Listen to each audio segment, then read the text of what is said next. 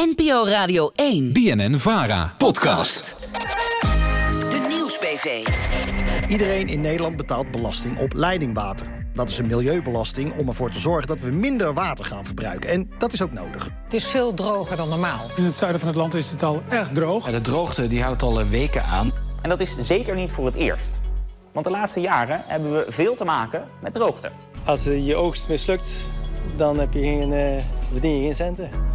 Die droogte heeft grote gevolgen. En er moet dus iets aan gedaan worden. Reden genoeg om iedereen te stimuleren minder water te gebruiken dus. Maar wat blijkt, huishoudens, jij en ik dus, betalen voor onze duizenden liters bijna net zoveel als grote bedrijven die miljoenen liters leidingwater gebruiken.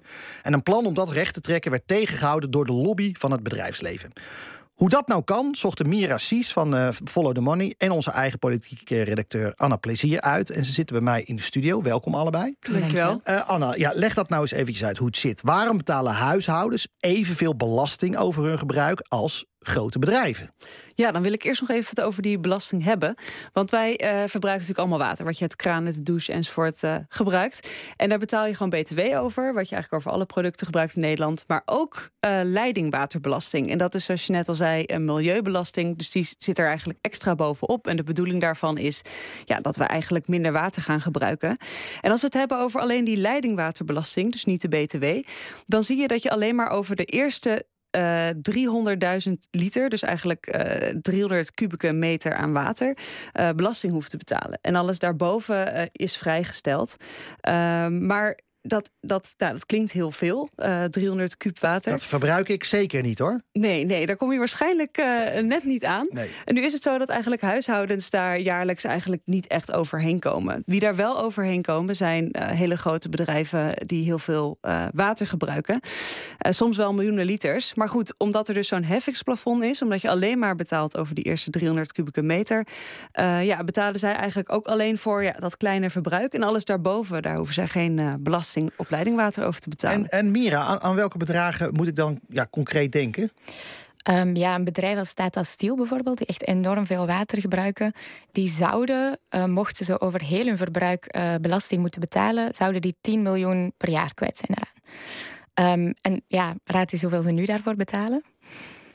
Uh, nou, geen idee. Zou ik 100 euro. 100 euro? Dus, ja, 100 euro. Dus dat is echt een enorm verschil. Dus die betalen ongeveer net zoveel als wat ik moet betalen? Nou ja, een gemiddeld huishouden van vier personen... die betalen ongeveer 60 euro per jaar. Dus dat is inderdaad niet een heel groot verschil nog. En dat heeft dus eigenlijk te maken met het heffingsplafond waar Anna het net over had. Dat er dus onder die 300 kub wel belasting moet betaald worden over al het verbruik. En daarboven, miljoenen liters daarboven, niet. Maar dat is toch echt gek, Anna? Want ja, die belasting heeft ook het idee om het watergebruik uh, tegen te gaan. Hè? Dus, dus eigenlijk, als je, uh, eigenlijk is het heel onlogisch dat als je heel veel verbruikt, dat je daar niet eens extra van die milieubelasting moet betalen. Ja, dat vonden wij inderdaad ook heel onlogisch. En wij niet alleen. Want in 2013 besloot de Tweede Kamer al van... Uh, nou ja, eigenlijk moet dat heffingsplafond weg. Iedereen moet gewoon evenredig die, die leidingwaterbelasting gaan betalen over hun gebruik. Uh, daarnaast moest de belasting ook nog verdubbeld worden. Echt alles om, om ervoor te zorgen dat we dus minder water gaan gebruiken. Maar uiteindelijk werd de belasting wel verdubbeld. Maar dat heffingsplafond bleef in stand. Kortom, die grootgebruikers die veel meer gebruiken dan jij en ik... die hoeven dus nog steeds maar alleen over die eerste 300 kuub uh, ja, water te betalen. Maar, maar Mira, het, het, plan was al gemaakt. De Tweede Kamer en de coalitie die waren voor. Maar waarom is dat heffingsplafond dan ineens teruggedraaid? Ja, dat vonden wij dus ook heel opvallend. Uh, we hebben daar ook twee jaar geleden hebben dat ontdekt en hebben daar al iets over geschreven. Um, en toen hebben we ook uh, contact opgenomen met het ministerie van Financiën om te vragen van ja, hoe komt zoiets nu eigenlijk? Toen zeiden zij ja, um, en dat stond ook in documenten, we hebben dat gedaan op basis van een inventarisatie bij betrokken partijen. En toen dachten we, ja, dan willen we die inventarisatie wel eens zien. Dus uh, ze zeiden van, ja, we hebben, we hebben niet echt één inventarisatie of zo. Ze kwamen niet met een document. Dus toen zijn we eigenlijk alle documenten die daar iets mee te maken hadden gaan opvragen. Op basis van de wet openbaarheid van bestuur. En nu, uh, twee jaar later bijna, hebben we al de documenten eindelijk binnen. En kunnen we een update geven daarover. Nou, dan ben ik benieuwd, Anna. Wat vonden jullie? Ja, nou ja, dat, dat plan dus om, uh, om dat heffingsplafond eraf te halen... en de leidingwaterbelasting te verdubbelen... dat was zelfs opgenomen in, ja, in de, de, het herfstakkoord. Dus zeg maar de plannen, de begrotingsplannen voor het jaar daarna. Dus meestal als zoiets wordt opgenomen... en iedereen is het maar eens in de Tweede Kamer... dan gaat het ministerie daarnaar kijken van... oké, okay, dat is nu besloten in de Tweede Kamer door de regering. Nou, dan gaan wij dat uitvoeren. Nou, het ministerie van Financiën die gaat daarover. En wij hadden dus die documenten opgevraagd bij dat ministerie. En wij zagen dat op het moment dat die, die plannen bekend werden gemaakt, werd het ministerie echt bestookt met mailtjes uh, van grote bedrijven, van lobbygroepen voor het bedrijfsleven. Want die dachten natuurlijk, ja, wacht eens even. Als dat heffingsplafond weggaat en de belasting wordt verdubbeld, dan gaan wij echt miljoenen aan belasting betalen. Dat willen wij helemaal niet.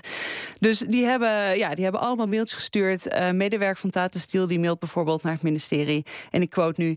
Wij kunnen ons niet voorstellen dat het kabinet en de ondertekenaars van het herfstakkoord dit bedoeld hebben. We beschouwen dit als een ongewenst neveneffect van de maatregel.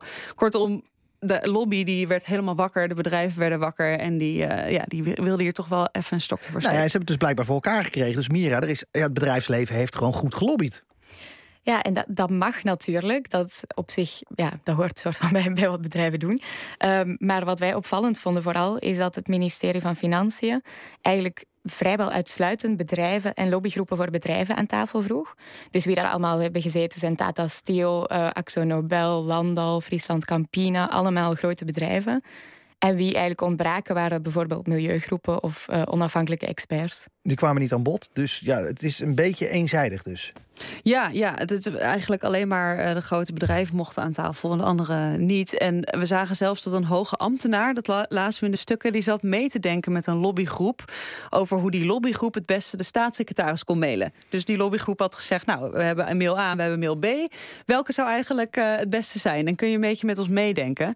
Dus dat zegt wel iets over, nou ja, uh, over dat, dat dat best wel diep ook in het ministerie zit. Dat ze ja, eigenlijk gewoon een beetje aan het meedenken zijn.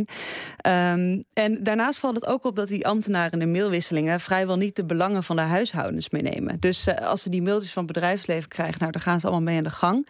Maar ja, dat besluit van de Tweede Kamer en, en niemand heeft het over. Ja, en die huishoudens dan.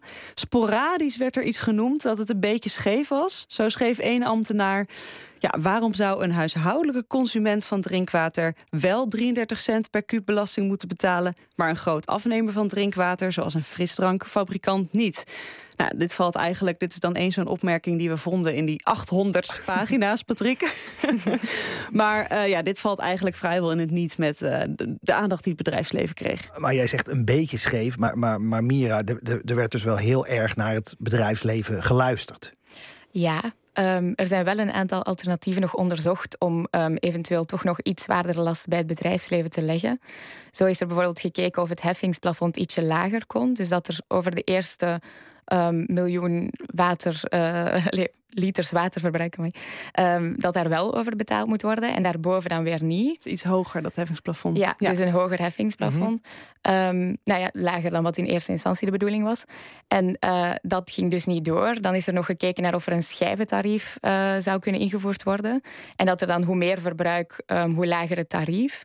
Alleen ook dat zou blijkbaar ontzettend ingewikkeld zijn om te controleren, om uit te voeren. Dus ja. die plannen gingen allemaal niet door. Ja, oké, okay. dan is het ingewikkeld en dan gaan die plannen niet door. Maar ja, nu zitten we toch met een heel raar principe. Want nu wordt het bedrijfsleven eigenlijk ontzien... terwijl huishoudens gewoon wel belasting moeten betalen. Hoe valt dat uit te leggen? Ja, eigenlijk niet. niet goed, toch niet? Want het is een milieubelasting. Dus de bedoeling is om mensen zuiniger te laten omgaan met water. Maar, dat zeggen de ministeries zelf bij, het huishouden, bij huishoudens gaat dit niet lukken, want daar valt bijna niks meer te besparen. Dus die besparingen moeten echt gehaald worden bij het bedrijfsleven. En die zijn alweer bijna vrijgesteld van deze belasting. Dus ja, dat is totaal scheef eigenlijk. Ja, eh, totaal scheef. Maar Anna, ja, wat nu? Ja, wat nu? Uh, wij hebben dit ook nog even voorgelegd aan een aantal Kamerleden, ook twee jaar geleden eh, en nu ook weer. En uh, met name Laura Bromet, die, heeft dat, die is van GroenLinks Kamerlid, die heeft dat twee jaar geleden ook helemaal naar zich toegetrokken. En die zei: Ik vind het heel belangrijk dat dit verandert. Nou, er is nog niet zo heel veel gebeurd in de afgelopen twee jaar. Maar zij heeft vorige week een motie ingediend hierover. En er wordt morgen over gestemd. Dus we hopen dat het weer wat hoger op de agenda komt. Maar iedereen is nu toch wel overtuigd van het feit dat dit bijzonder scheef is. Nou ja, het is natuurlijk ook een beetje een principe kwestie. Want het gaat om, nou ja, uh, voor, voor een, een, huishouden misschien tussen de 50 en 100 euro per jaar. Um, dus niet iedereen die denkt, nou, we gaan de barricade op en we gaan hier wat aan doen. Maar het is natuurlijk, het, principe is natuurlijk uh, best wel scheef. Want je wil een milieubelasting voor het bedrijfsleven, zodat er bespaard kan worden. En dan vervolgens betalen jij en ik, terwijl er bij ons niet bespaard kan worden. Gelijke ja. monniken, gelijke kant. Ja. Uh, morgen wordt er gestemd. Wij gaan het uh, rustig afwachten. Yes. Maar dankjewel, uh, Mira Sies, onderzoeksjournalist bij Follow the Money. En Anna Plezier, onze eigen politieke redacteur. Wil je nou meer weten? Ga dan naar de website van Follow the Money of naar Radio 1. Dan nog even deze huishoudelijke mededeling.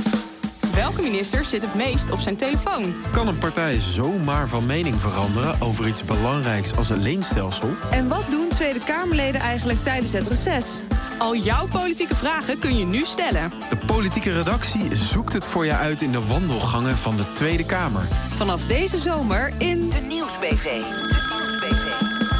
De vraag aan Den Haag.